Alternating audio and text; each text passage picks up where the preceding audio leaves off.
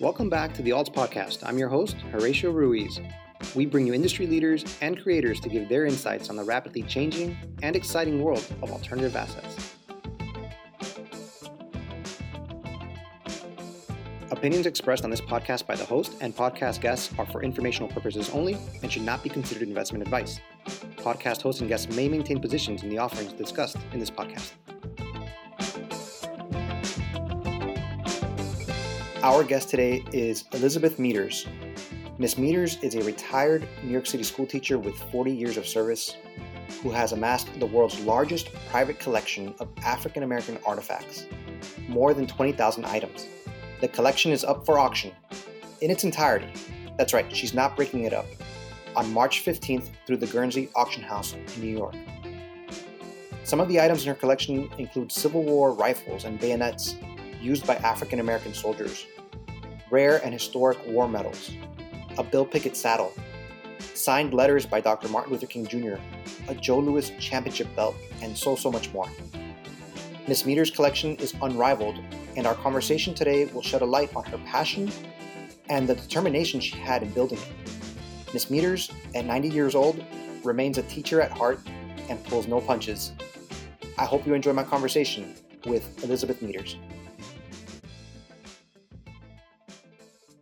Ms. Meaders, thank you again for, for joining us today. We're so excited to be able to talk to you um, before really what's going to be a, a, historic auction in about a, in about a week I, I guess the, the first thing that, that comes to my mind is the inspiration behind your collection. Where did it start, and what, what inspired you to start that collection?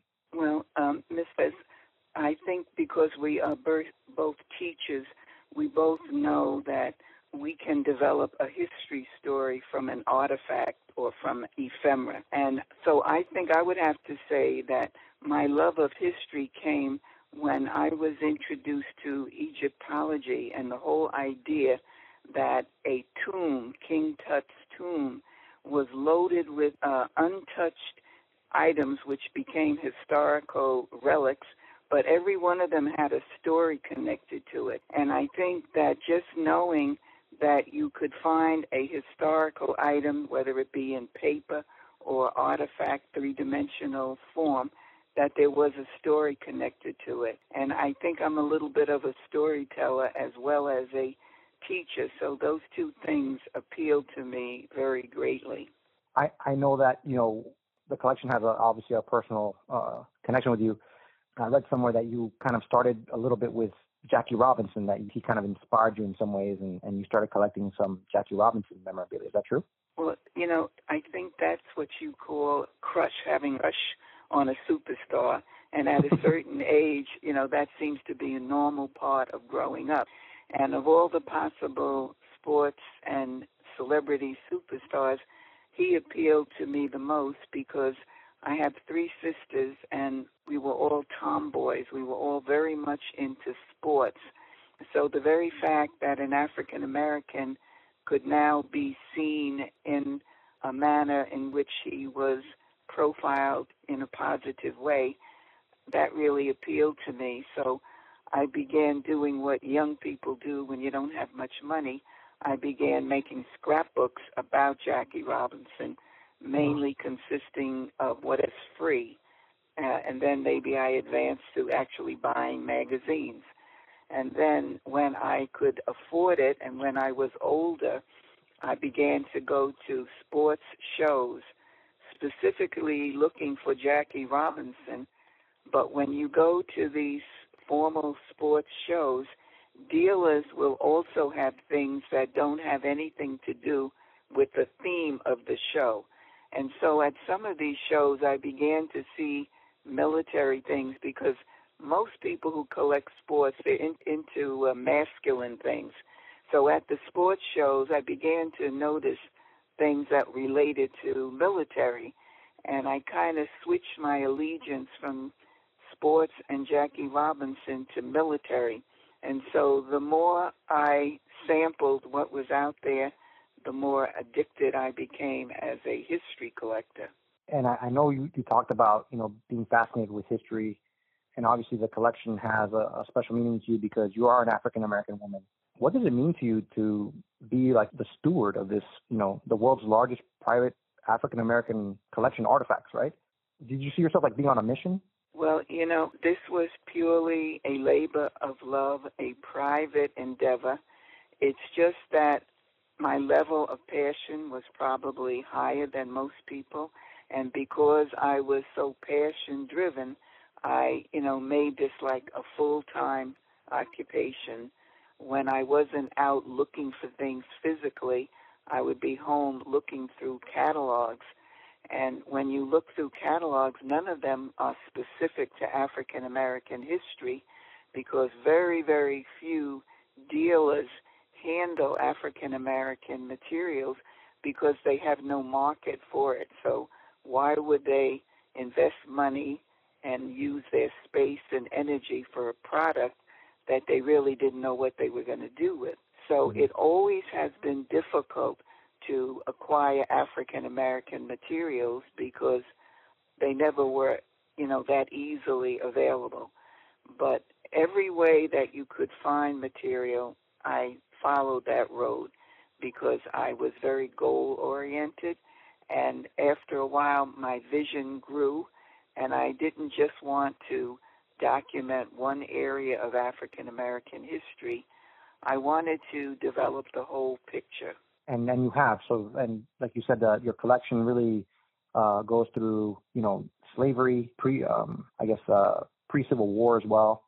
Yeah, dating back to the 1700s, all the way to the Civil Rights Movement and beyond. So you really have a, like you said, you're telling a story with your collection. I'm wondering how you feel about that. You know, because there's two camps that I've come to find out. There's there's some people that want nothing to do with it, right? They want nothing to do with racist propaganda as an artifact. And then there's others that view it as a very uh, vital part of history and a way of uh, sort of as a reminder. What's your take on that? Well, one of the points that I make regarding my collection is the fact that it is a knowledge gap filler. And when I say that, I'm referencing the fact that African American history was completely left out of the nation's history books. This mm-hmm. is almost a crime against the people because by a unique fluke of history, African Americans are the Americans with the longest history footprint of any nationality in this country because African Americans were in America in the 1700s when the country was being created, whereas other Americans, the only Americans here in 1700s were American Indians, African Americans, and people from the English Commonwealth. The people from the English Commonwealth, as they went up the history timeline, their numbers begin to uh, diminish because they begin to intermarry, so they don't keep their national complexity. Whereas in the 1800s, immigrants begin to come to America in large numbers. But the main point is that they weren't here until the 1800s, but African Americans were here in the 1700s, and we are the only group in large numbers that can say that we take our history from the 1700s up to the present time. Other nationalities have to start their history contribution in the 1800s, and that's a fact of tremendous significance that is never woven into the American history story.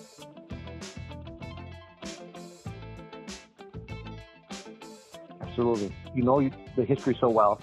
You know, the collection tells a story. Um, and you say you've, you've traveled, you know, you've, you've met different people. Um, as you've amassed the collection, you've met different people and you've been able to tell your story. Could you give me a little highlights, some highlights about that, like who you've been able to meet and who's really been interested in your collection over the years?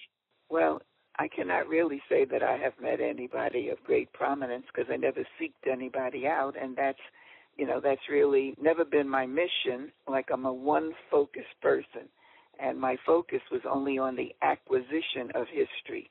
And a couple of times I, I did lectures on slavery, but you know, as a teacher, I don't find that hard to do, but it's not what I want to do. And so um, I cannot really say that I've come across or that I've interacted with anyone of great significance. And I have always found it to be very challenging to um, move my collection to another level because the African American museums that exist in America, almost all of them are underfunded.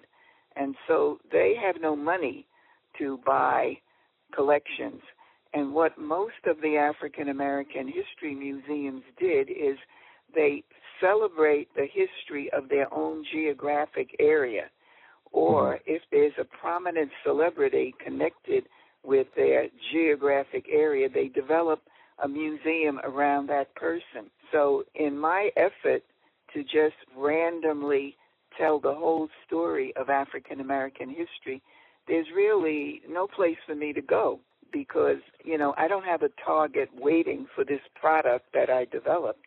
And that's the sad reality because now that I am 90 years old, I do need to hope that this can be embraced maybe by a community that has no museum whatsoever and has the money that maybe such a museum will want the collection.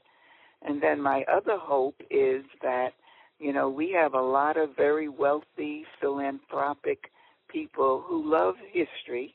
Maybe one of them would buy this collection and place it where it's needed, and it's needed in a lot of places. Absolutely, that's interesting. You know, the newest museum that's come up, and you know, it has a lot of significance, and I'd like to come go visit one day you know, you have like the National Museum of African American History and Culture in Washington D.C., and I know they have some powerful um, exhibits there. Have you been in touch with them on on, on the regular basis? Uh, uh, you know, leading up to the auction, you know, in, in terms of like them being interested in acquiring your collection with, you know, even even that museum or other museums. Well, you know, the African American Museum in Washington, the Smithsonian, that's a museum that the federal government paid for gave them a, a budget in the billions, gave them a staff of workers in the thousands. This project that I've been working on for 65 years, I've done it all by myself. But as far as this wonderful museum in Washington, D.C. is concerned, when you create a museum, you have a mission and a goal. And because they've had such great resources, they have been able to meet their mission goal. So they have plenty of incredibly important, consecrated African American history material.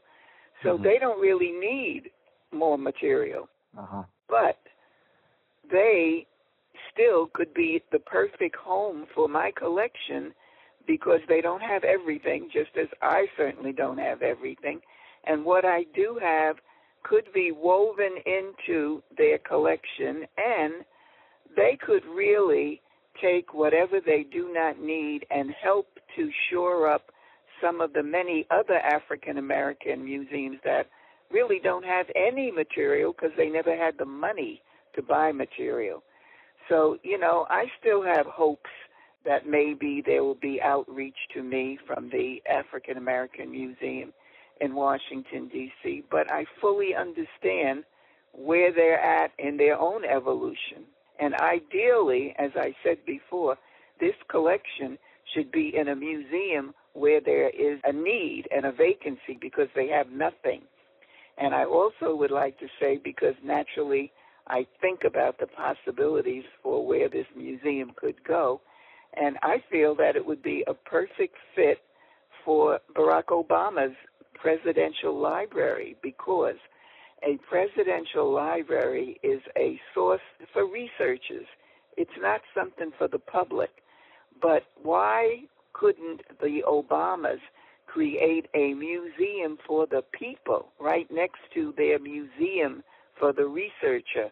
They're located in Chicago, a city that desperately could use, you know, an uplift, and this is what this museum is. It's a uh, an inspirational uplift and a patriotic healing and teaching instrument. So that would be a wonderful place for the collection to go. But of course, I can't put my fingers in Barack Obama's pocket and tell him that I have something ready for you. You know, you cannot, like people say to me, well, what about your children? Don't they want this collection? The bottom line is you cannot transfer your passion to anybody else. Mm-hmm. There's nobody like me, thank God. And, you know, we're all one of a kind. And so, you know, this particular collection and any collection and any interest that a person has, it has to be met by somebody who thinks like they do. And, you know, it's not easy to find that person.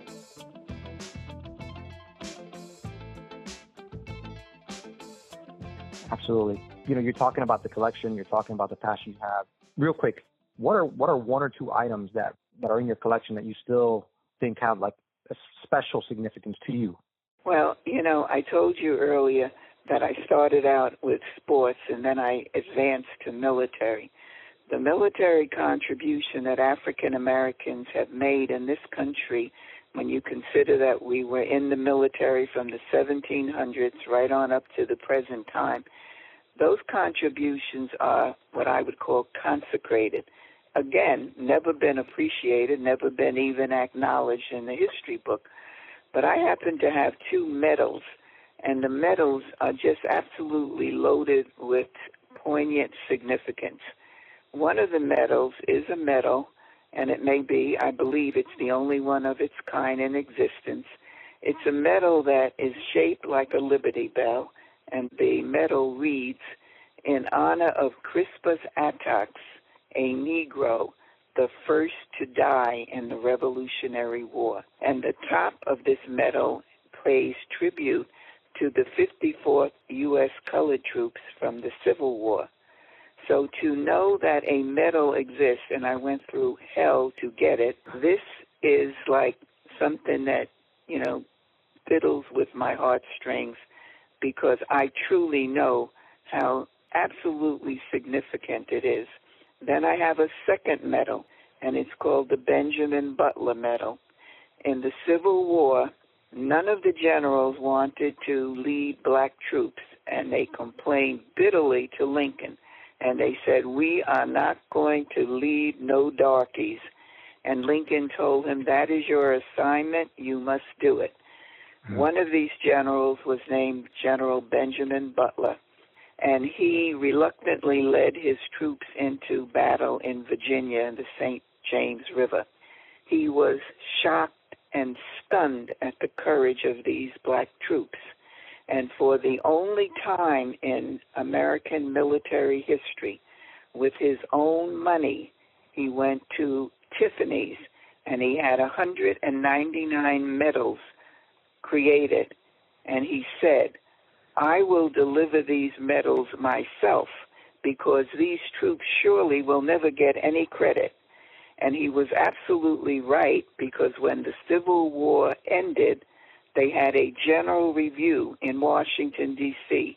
of all of the troops of the Civil War, and they did not allow the black, the colored, U.S. colored troops to participate. And Benjamin Butler went before Congress and he said, May my tongue cleave to the roof of my mouth. May my arms fall from my body if I ever have a day in my life when I fail to praise the valor and glory of these colored troops. And those are the two medals that I am not sure I can part with. Wow. You're still the teacher, Miss Meaders. You're still quite the teacher. Quite a story you know, I want to transition real quick to respect your time, and I just got a few questions about the auction. How do you feel now that you know that the you know uh, the auction is going to be on on March 15th at 2 p.m. through the uh, the Guernsey Auction House in New York? What are your thoughts as you reflect on on you know the collection moving on? Well, you know, I absolutely know that I am of the age where I can't go any further with this. I can't manage my space because this collection is in a house. I'm very lucky to have a house that has nine rooms, and I have a finished basement and a garage inside the house, so that I have been able to adequately house the collection. But my house is still bursting at the seams because uh, I collect in other areas as well as this history, which you know is not at all related to this history project, which I call hmm. the African American History Trust. But the bottom line is I'm out of years and I'm out of space. And even though, you know, I get great pleasure out of seeing these items that I am surrounded with, you know, I have a responsibility to them to see that they receive new life and new embrace and that the public can see them because this is a patriotic healing and teaching collection and the world sadly needs it because when we know about the contributions of all Americans, we can better navigate a multicultural world that we live in. And when you have a people whose history has been completely ignored so that society thinks that instead of being contributors, we're drainers, that's almost criminal. And my mission is to correct that perception. Absolutely. I know you mentioned before and you've talked about it, you know, kind of when you put a collection out at auction though, it, it's kind of anybody can win, right? It could be it could be an institution, it could be a museum. It could also be a private investor or, you know, a private collector I should say, who could very well decide to take your collection and, and, and, and put it somewhere, you know, careful but not show it to the public.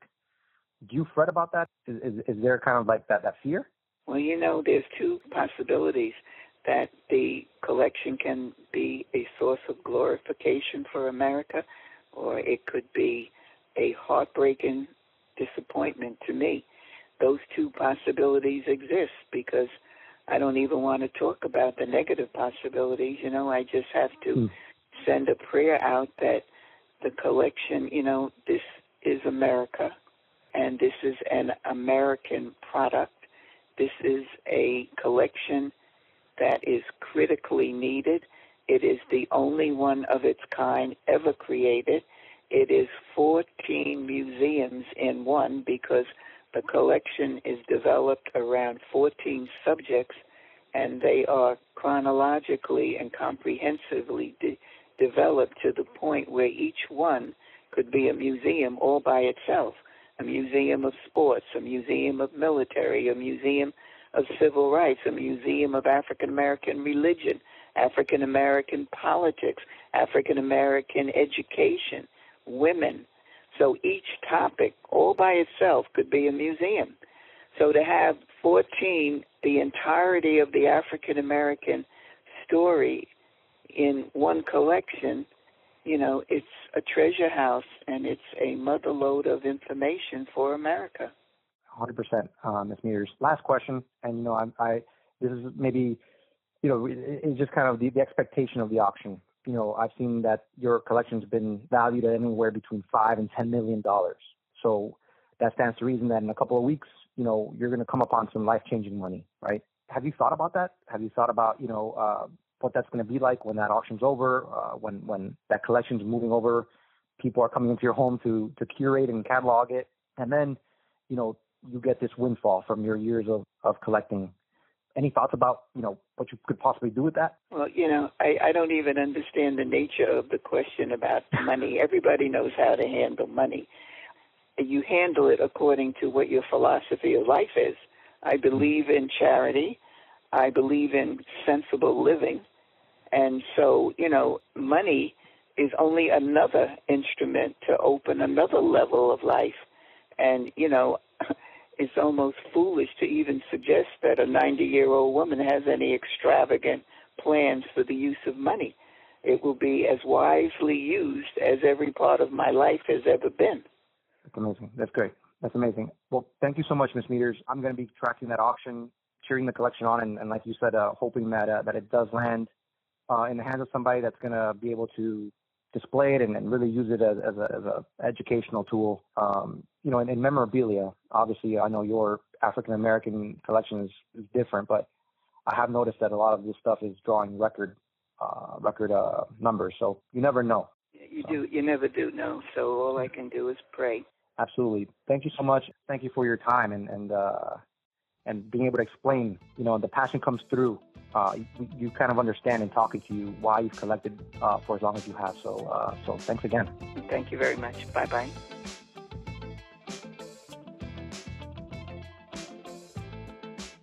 That was a powerful conversation, and I can only imagine what it's like to come to terms with letting go of such a collection. Auctions can go in any number of directions, and it is my sincere hope that Ms. Meader's collection lands in the right hands, that the collection will be used for its intended purpose to educate future generations. At Alts, we'll be tracking the auction on March 15th, beginning at 2 p.m. through the Guernsey Auction House. If you enjoyed today's podcast, let others know about it. We find our guests so interesting and knowledgeable, and I know others will too. Or leave a review or hit the follow button. Until the next episode, take care.